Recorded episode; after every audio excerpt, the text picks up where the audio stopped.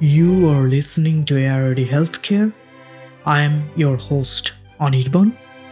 You can expect deep, insightful conversations with stakeholders from clinical, technical, industrial, and regulatory affairs about the bottlenecks of bringing AI to scale up access to healthcare at the planetary scale. I thank the MICCAI Society and hessian.AI for supporting the podcast. Anything said here is not medical advice. Together, let's make healthcare AI ready. Welcome to the eighth season of AI Ready Healthcare. It's a rather sunny day here in Darmstadt. I'm your host, Anirban. It is a pleasure to welcome today Dr. Ishita Barua. Ishita leads AI in healthcare at Deloitte with a focus on improving equity and outcomes in digital health. She is a medical doctor and PhD by training with expertise in application and clinical validation of AI in the medicine. She has uh, won numerous awards actually, uh, including top 50 women in tech, top 30 women in Norway, shaping the field of AI. So we are really looking forward to hear Ishita's journey of this transitional field between healthcare and AI. But first and foremost, welcome to the podcast, Ishita. Thank you so much, Anirban. Thank you so much for uh, inviting me. It's very exciting to to be able to share my experience and thoughts on this. So thank you. All right. Yeah, it's really also exciting to hear from you how your entire research and career has developed and that basically brings us to the first question which always traditionally is about becoming how did you how was your journey to the scientist you currently are? So um, i when i i have uh, gotten this question before and i think i need to start off by saying that i would never be in ai research if i hadn't been a physician first. So my road into medicine was it was uh, I think determined by the fact that I wanted to really explore both the human mind, but also how are we able to to function and and also treat uh, diseases. Uh, I wanted to explore that side of uh, medicine, and then I realized that during both studies, but also working as a a physician in training, I chose to go forward with gastroenterology. And I started with colonoscopy training.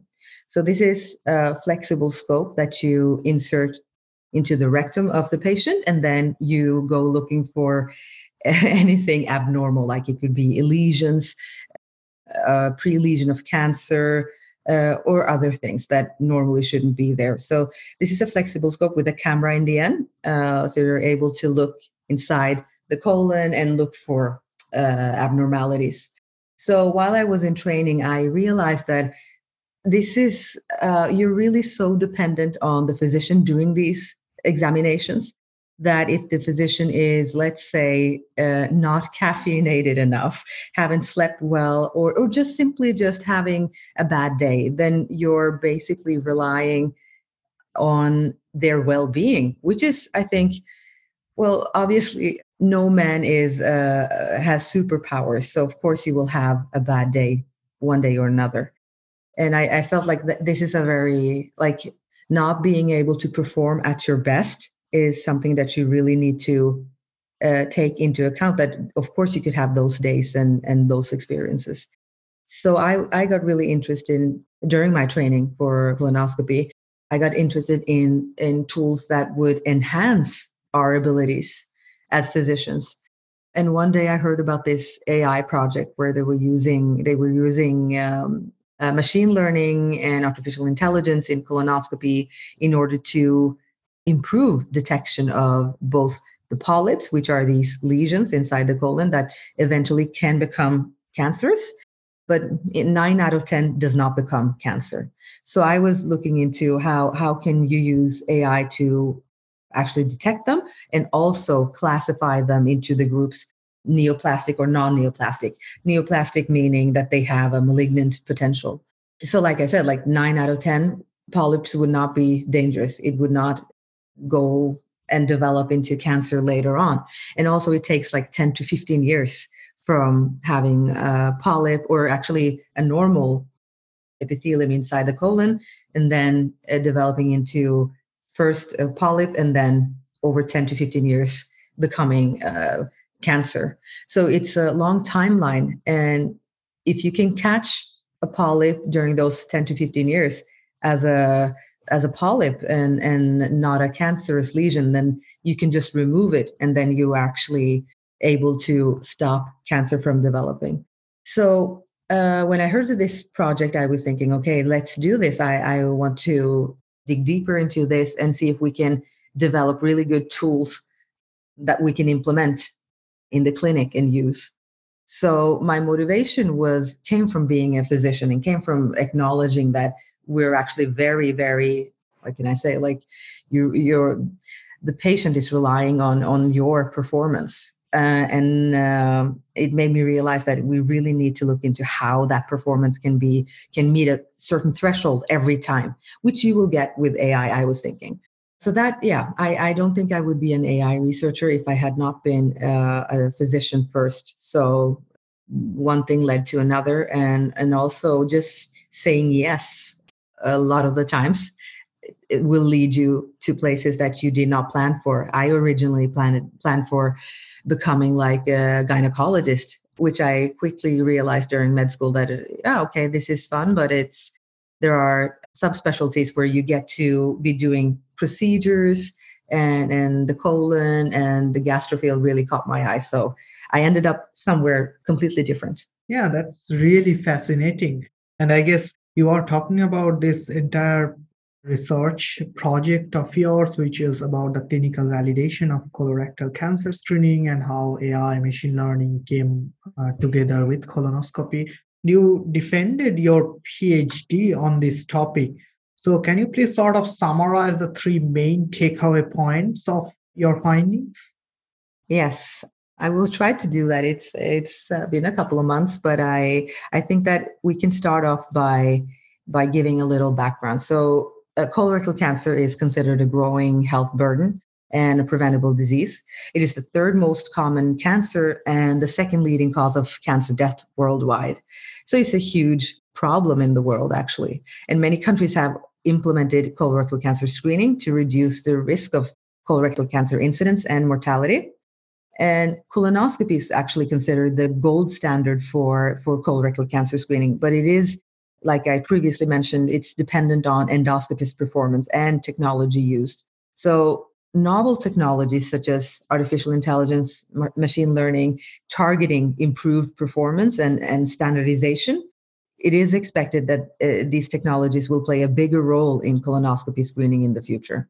Now, clinical validation of the efficacy of AI is important in the early adoption of AI based tools, like for any new technology or, or even if it were about drugs. Uh, new drugs would also have to go through this uh, clinical validation process. Now, so the aim of my PhD thesis and PhD research was to investigate the clinical performance of AI in colonoscopy for colorectal cancer screening. So we published three papers, which was these were the, the foundation for my PhD. And in the first paper, we looked at detection of polyps. So we started off by investigating if recently developed AI tools could increase the detection of polyps and colorectal cancer during colonoscopy. And we compared that to colonoscopy performed with standard method. So we performed a systematic review and a meta-analysis, and that showed a relative polyp increase of 50% with the use of AI-based polyp detection systems. But we also to our surprise, found that the AI based polyp detection systems improved the detection of sim, uh, the smaller polyps and polyps with little to no malignant potential. But it did, however, not show any difference in detection of advanced uh, adenomas. These are polyps that are known to have the highest potential for malignancy.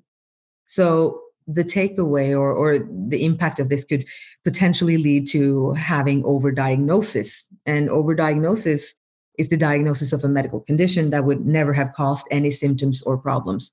And like I said, nine out of 10 polyps would never develop into cancer. So if you remove all polyps, there's a big chance that you're removing polyps that would never be harmful to the patients, that would never develop into cancer. And that is, you have to take into uh, account that you're also putting the patient at risk of having complications such, such as bleeding or even perforation of, of the colon tract as well. Not that this is a significant, like this is not a very big risk, but it is still there, even if it is um, a small chance.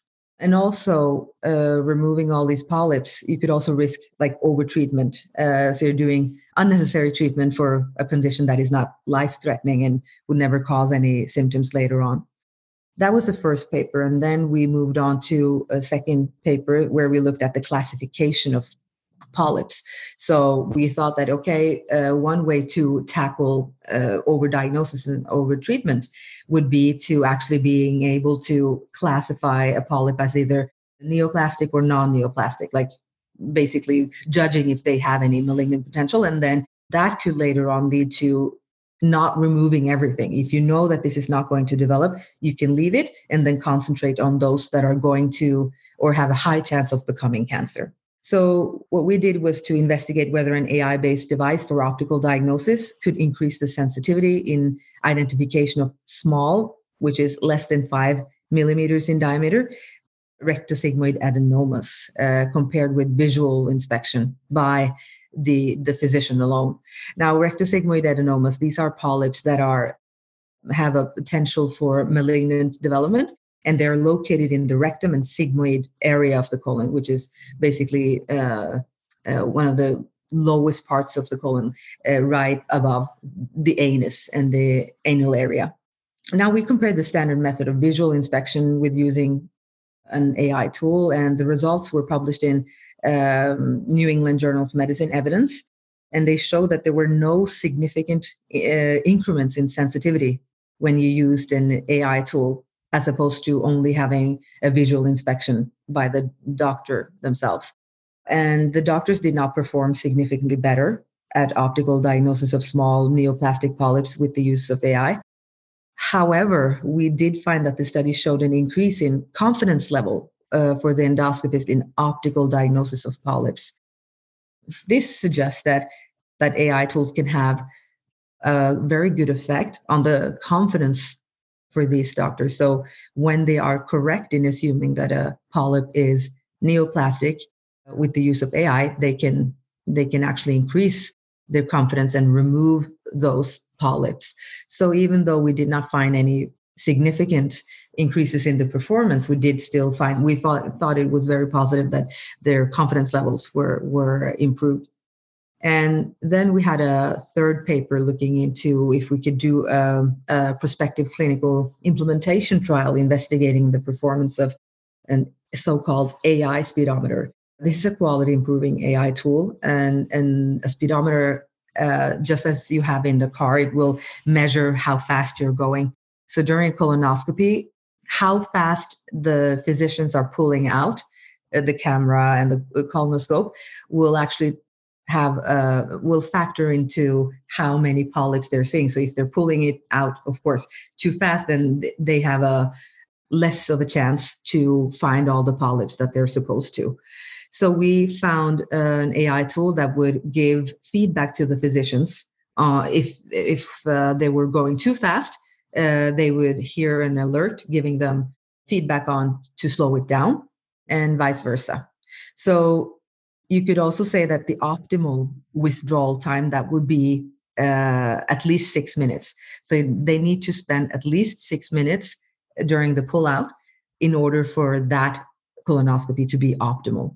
Now, the aim of this study was to evaluate if the withdrawal time difference between colonoscopies performed with a AI speedometer and without the AI speedometer, if it if there was any difference.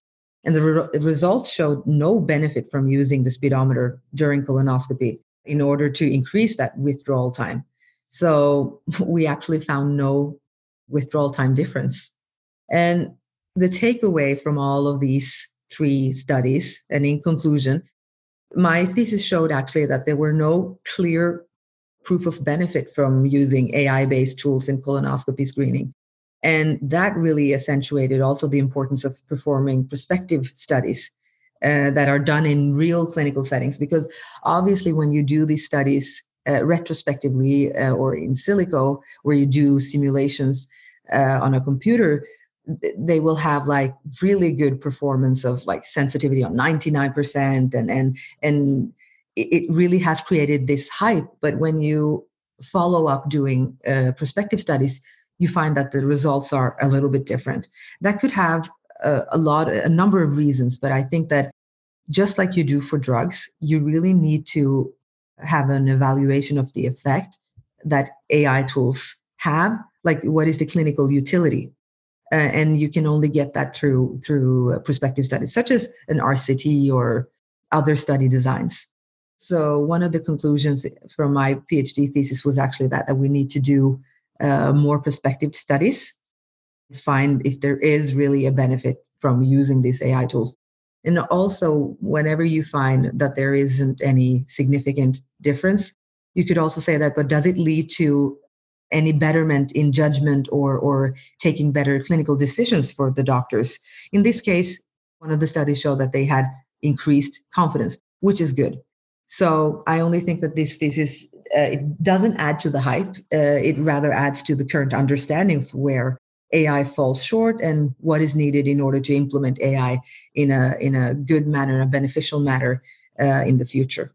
Yeah that's really fascinating right? Like normally we see all these in silico retrospective evaluation where everybody is saying AI is so awesome, etc., etc. And then yeah, I think there's a publishing bias as well. Uh, unfortunately, you see that with uh, not only AI research, but you see it in every single field. That mostly the papers that are getting published are those with a very positive result, right?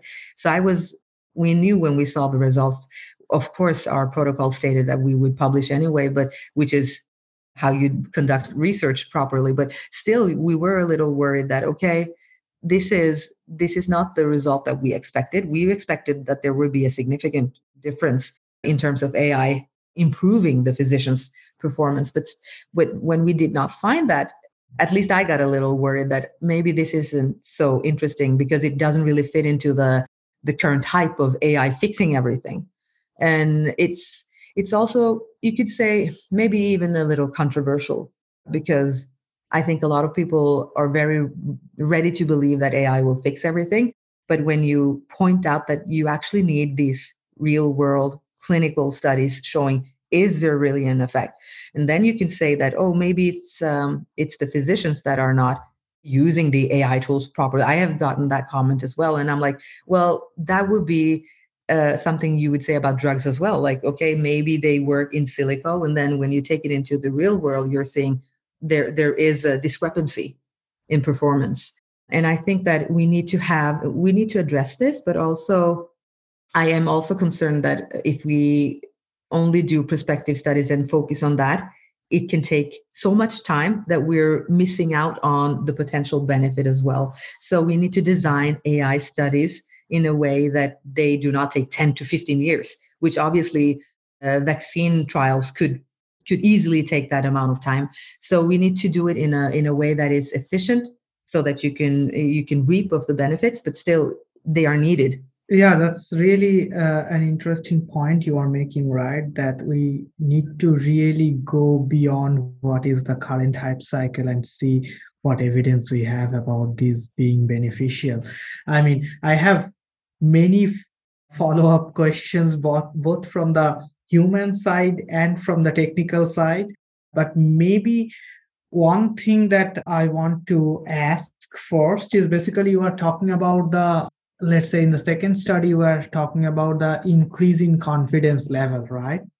And that's one of the good things if I really think it with a bit of a, I don't know, critical sense, though, that it, it might actually backfire as well. Yeah, I about is automation bias, right? Yes, you picked up on that because obviously we do not want to increase the confidence uh, levels of those who are wrong about their assumption. So this was the confidence levels of those who got it right. This was not the confidence levels of those who had it wrong. Like if the what we did in our study was that we removed all polyps and sent it to histopathology. So we got an, a definite answer to whether it was cancerous or, or not, or whether it was neoplastic or not. And we looked into the confidence levels because we wanted to see if the use of AI could could change the physician's uh, reflection on whether this was a polyp that was dangerous or not.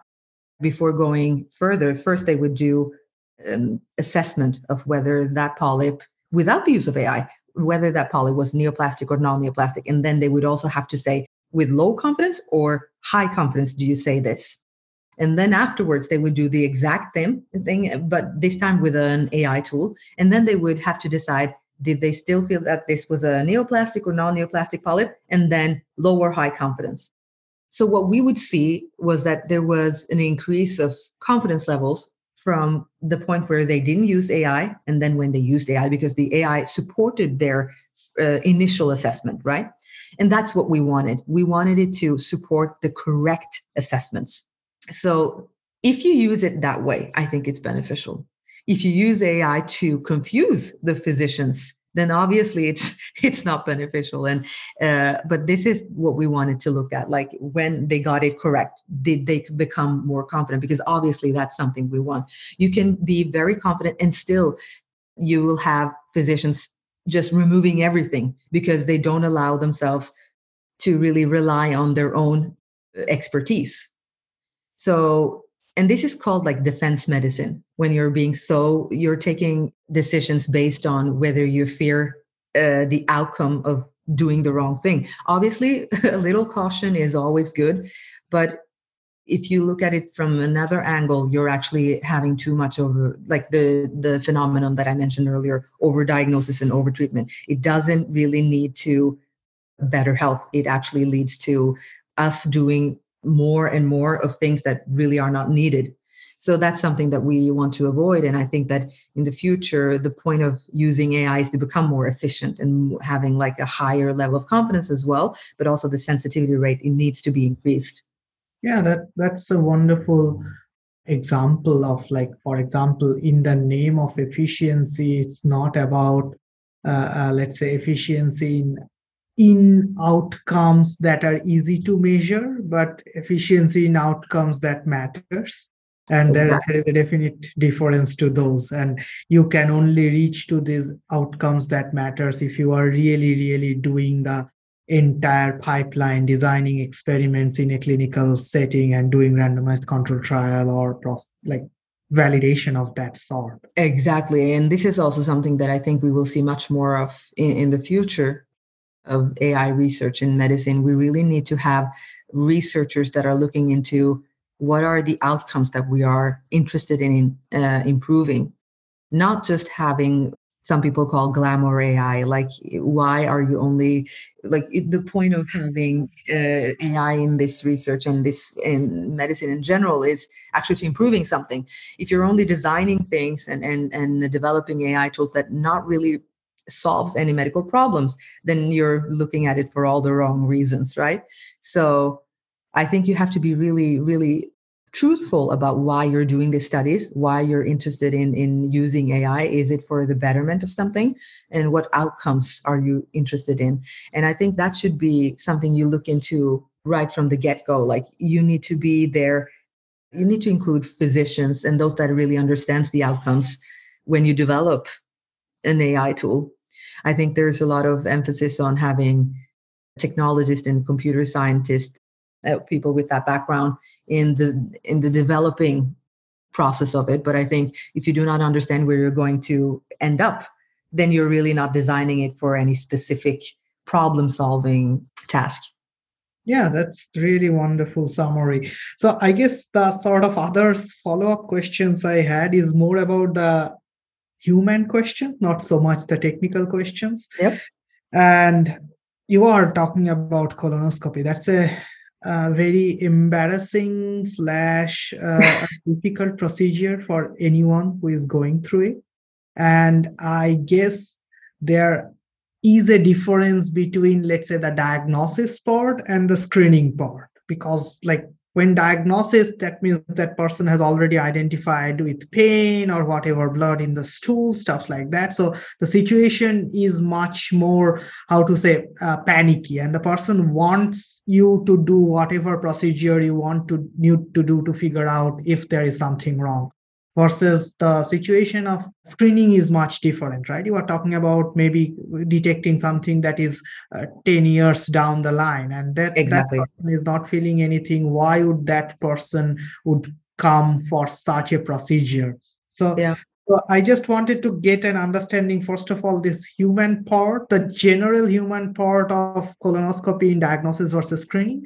And then, secondly, more about the specific parts of diagnosis that we were just talking about before we started recording and how having an understanding of a different cultural background and language understanding of the language helped you in being closer to the patients that you are treating in your day-to-day life? Yeah that's a very good question. I think that this is something that all screening programs have in common. So you're basically you're examining a patient that is assumed to be at the moment without any both symptoms but also without any disease but you're checking them for future development of either a cancer or another disease that may develop.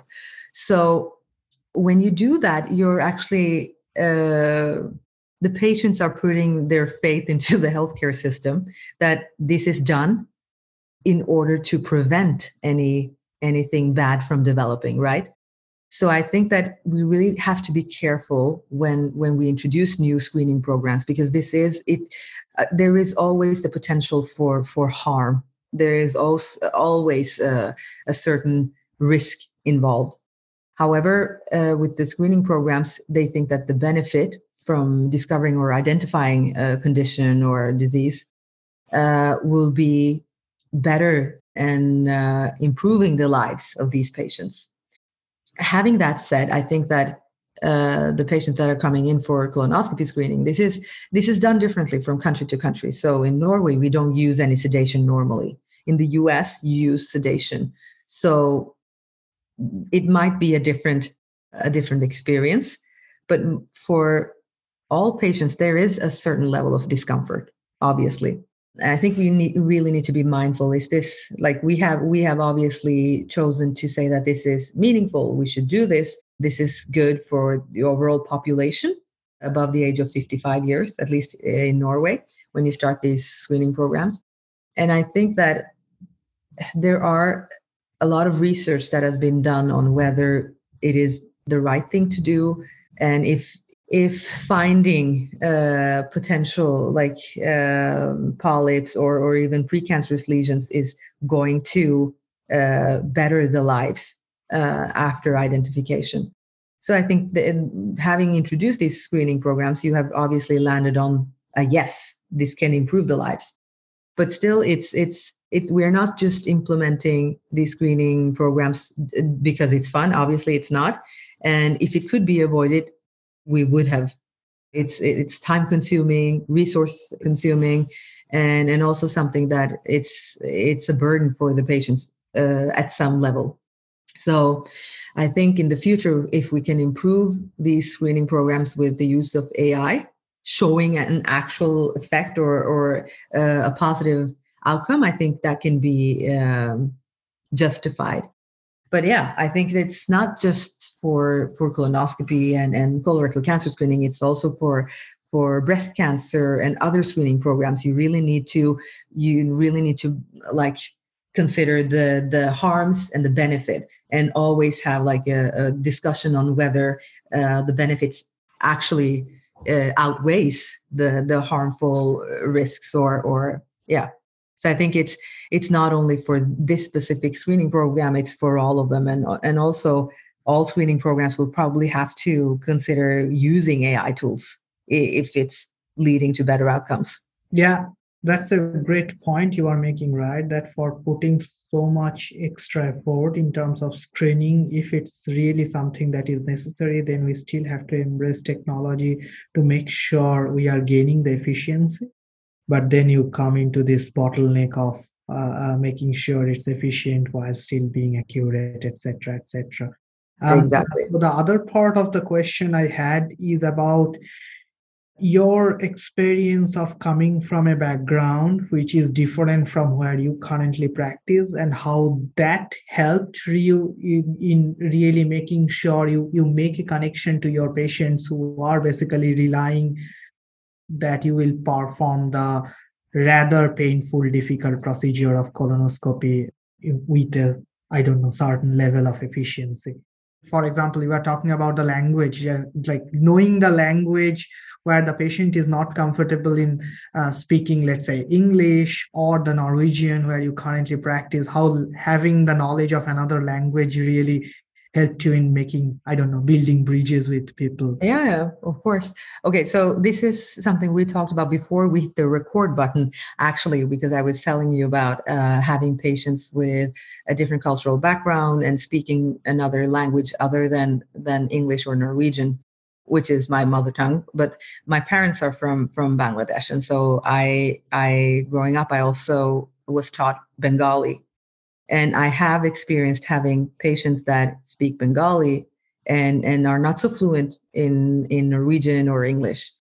And that has helped me uh, in ways that I did not foresee. Like I, I thought I only needed to learn the language in order to, to be able to communicate with my grandparents. But um, it, it, it does help because it, it makes it, making that connection to your patients speaking in a language that they are the most familiar with, it relaxes them in a completely different way. And also it builds trust.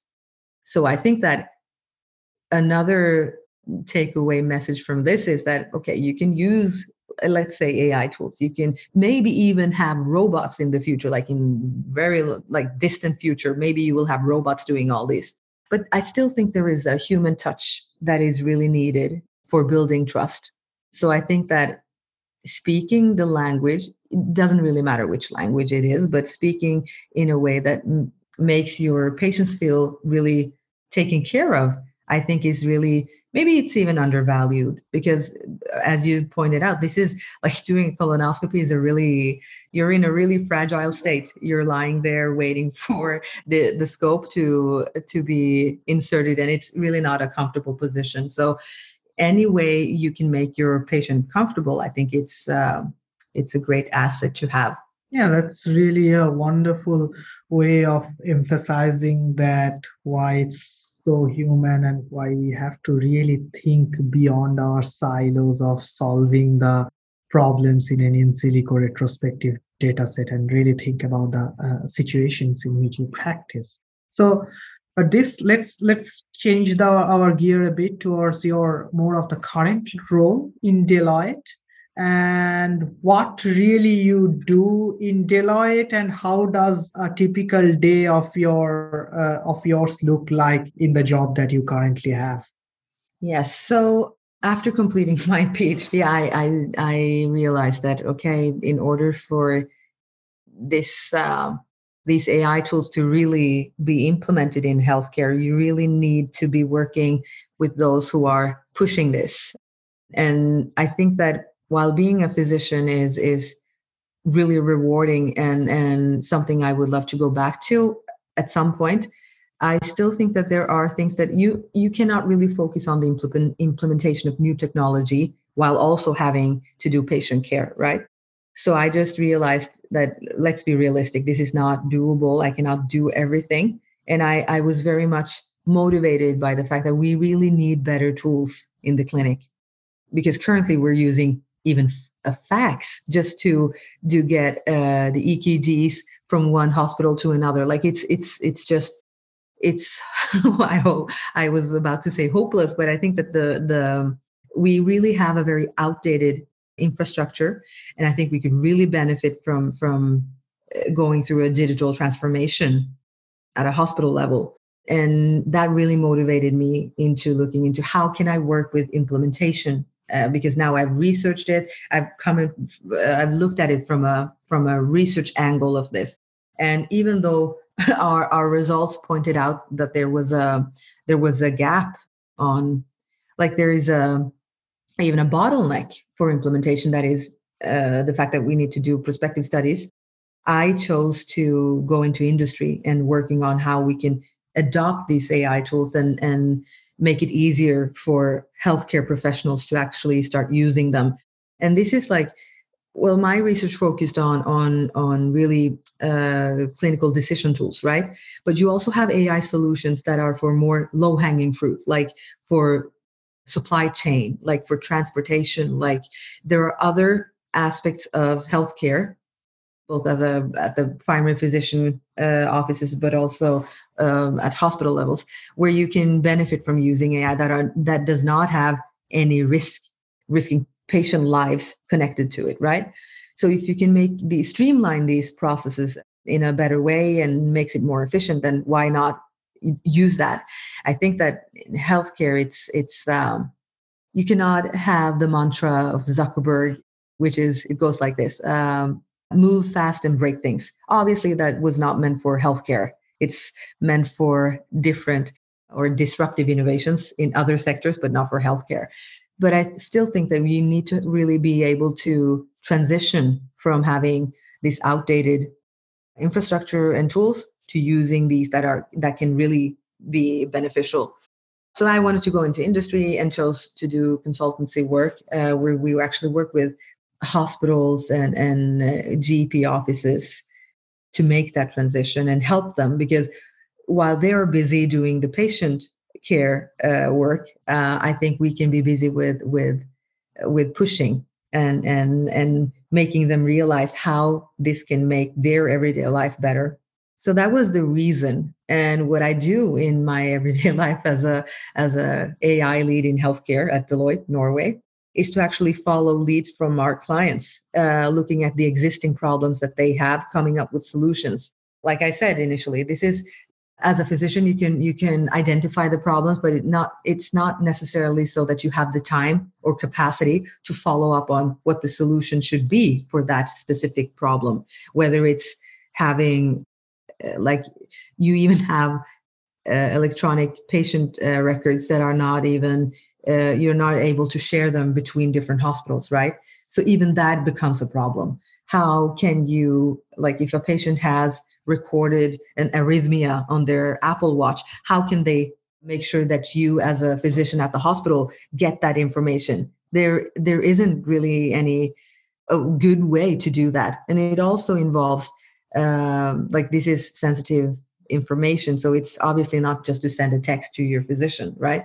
So these solutions need to be in place. And, and who else to do that work? It needs to be other than the healthcare professionals because they are busy saving lives. You need to have somebody else doing that work. Yeah, that's really a wonderful way to think about it that once you have the insider's knowledge, you have to probably step outside to really see where you can bring a lot of breakthroughs. But talking about, I guess, from ancient technology to again ancient uh, ways of thinking about uh, uh, healthcare, uh, you are passionate about the gender data gaps and especially the uh, gender data gaps that are magnified by when AI is trained on such data and ended up putting women health at risk. Can you give us a sort of insight of this problem that you have faced? Yes. Yeah, so if I were to come up with uh, with AI tools that are trained with biased data, I could say that this is a general this is a general problem in medicine. It's not just isolated to AI research. Medical data is biased because this is how we have been practicing uh, medicine for a long time. Like we have regarded the, the female body as a default male body, for instance. So there are a lot of biases that are already in the data that we use for also the training of AI models. And also, you can say that the gender data gaps in healthcare, they are already putting women at risk in many ways. So you have uh, the aspect of adverse drug reactions. You have two thirds of the drug uh, adverse drug reactions reported to uh, the Norwegian Medicines Agency. They are from women. And one risk is that the standard male dose may turn out to be too high for women. So, for example, the the um, recommended uh, dose of sleeping pill in Ambien it was reduced to half the dose because women metabolize it at half the time as men.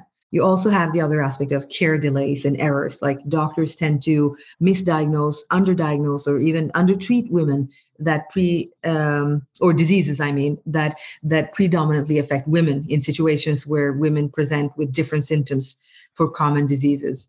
For example, you have heart attacks. They are more likely to be misdiagnosed in women because they don't always experience the typical male symptom of, of chest pain. It takes up to 10 years to diagnose conditions such as endometriosis, which is a uh, gynecological disease that affects 5 to 10% of women, partly because many physicians dismiss or doubt reports of severe or chronic pain by female patients. And compared to men, women who report chronic pain are prescribed less effective pain medication. And a third aspect of this is that women actually also experience more disease and disability. So women outlive men on average, but experience more disease and disability. They also have a lower survival uh, rate for certain diseases, for example, for example, heart diseases, which is the leading cause of death in women as well as men globally. And after a heart attack, caregivers who are typically female, they are more likely to suffer another heart attack or die within a year. So these are some of the the data that we already have that we know are um, they are putting women at risk. And also like we have studies showing that women are 32% more likely to die after an operation by a male surgeon and have 15% more chance of about a bad outcome than if the procedure was done uh, and performed by a woman. This is a research that was um, published in um, the journal of american association medical association in 2022. So it's very new, even. And the re- results like these have real world medical consequences for female patients, and, and they manifest itself in more complications uh, and readmissions to hospital and death for females compared with males. So you could say on a macro level, the results are troubling, especially considering the fact that when a female surgeon operates, patient outcomes are generally better, particularly for women even after adjusting uh, for differences in chronic health status, age, and other factors with the patients, and when undergoing the same procedures, but with a male physician. So I think, and this is data that we have before doing anything that requires AI tools, right? So I think that the medical data is already flawed, and and I think we need to be able to recognize that if we're using this data for developing uh, new AI tools, I think that when the data is flawed, you will also have uh, outcomes that uh, are bad for women. So you're just basically reproducing the bias that already exists in medical data. Yeah, you are making a very important point here. I mean, one thing, if I'm thinking about really is also the fact that, uh, for example, most of the data that you mentioned coming from these uh, research are also coming from the so-called global north. And the exact problem of how women and women health are perceived also is a very socio-economic problem. So the data that we are not seeing is probably more biased. Exactly. AI already we are aware of the fact that beyond the type of data that it has seen in during training if the data becomes diverse data becomes heterogeneous the performance drops so really yeah. performance drop will happen more in the cases where there is already a significant how to say so, so the, the women are already probably treated in the system much more worse than exactly. than not so that's a like i don't know double bad situation that somehow uh, creates a sort of circular effect.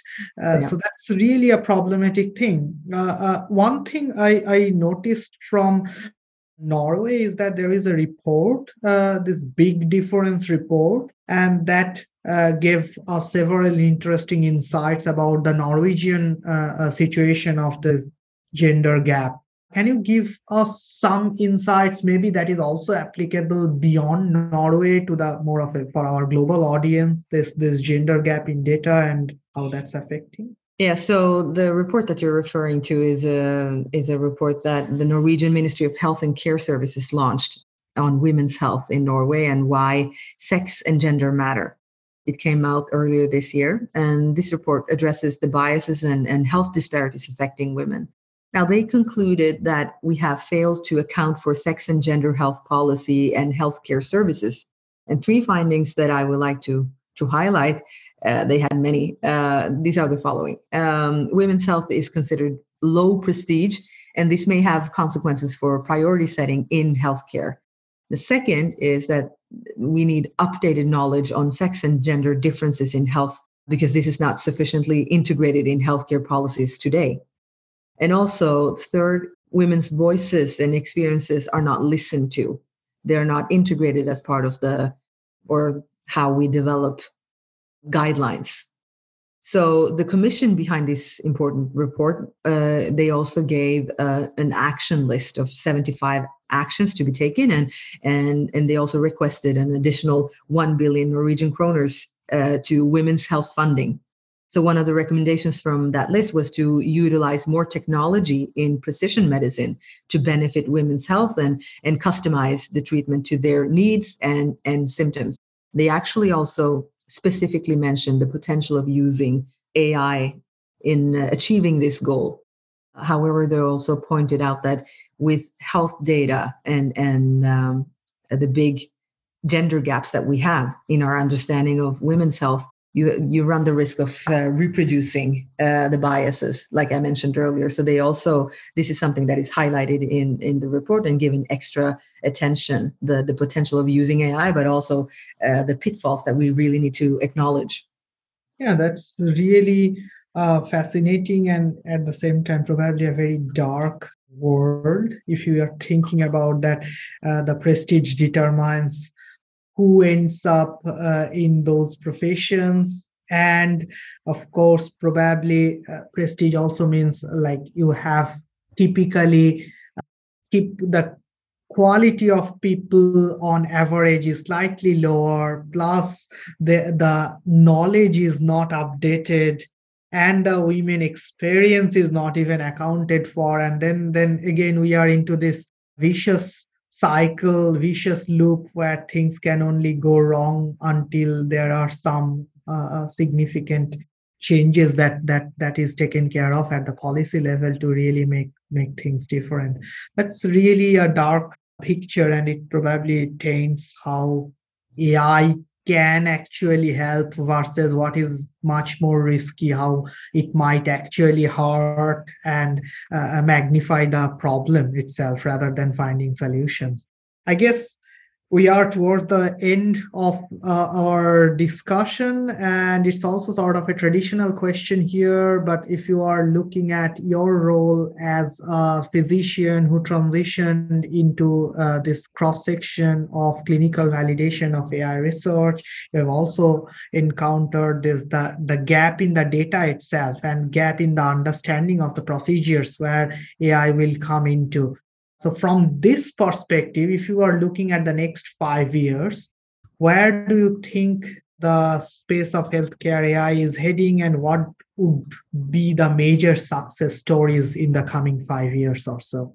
I think that uh, with the introduction of uh, ChatGPT and the language models, I think that will certainly make its impact in healthcare. I think it's about time we had tools that can be used to to really um, influence and impact how, how much time we spend on documentation and, and things that are a byproduct of our practice. Like, obviously, we need to be able to provide good care, but the part where you need to document it, it takes up, it consumes so much of our time as physicians that it's it really need to be it really needs to be optimized and i think that uh, using using language models for that in a secure way would really benefit healthcare uh, so that's that's for for uh, uh, efficiency aspect of it.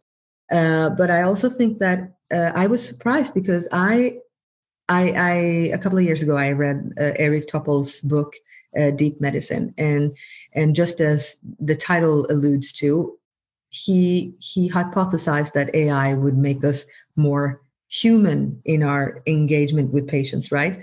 And I, I, I really think that is correct.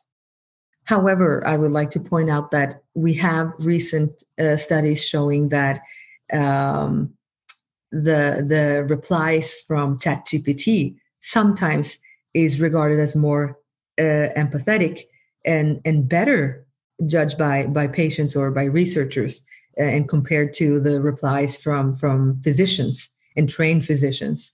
So i think the way ai is really going to to improve healthcare is by giving us tools to be to optimize our performance right to meeting a certain threshold and i think that even in in patient care like in Topol's book he points out that oh if the machines can can help us do the more what can I say, the more boring parts of our job, like documentation, then we can focus on having uh, or providing good patient care, like really being hands on with our patients.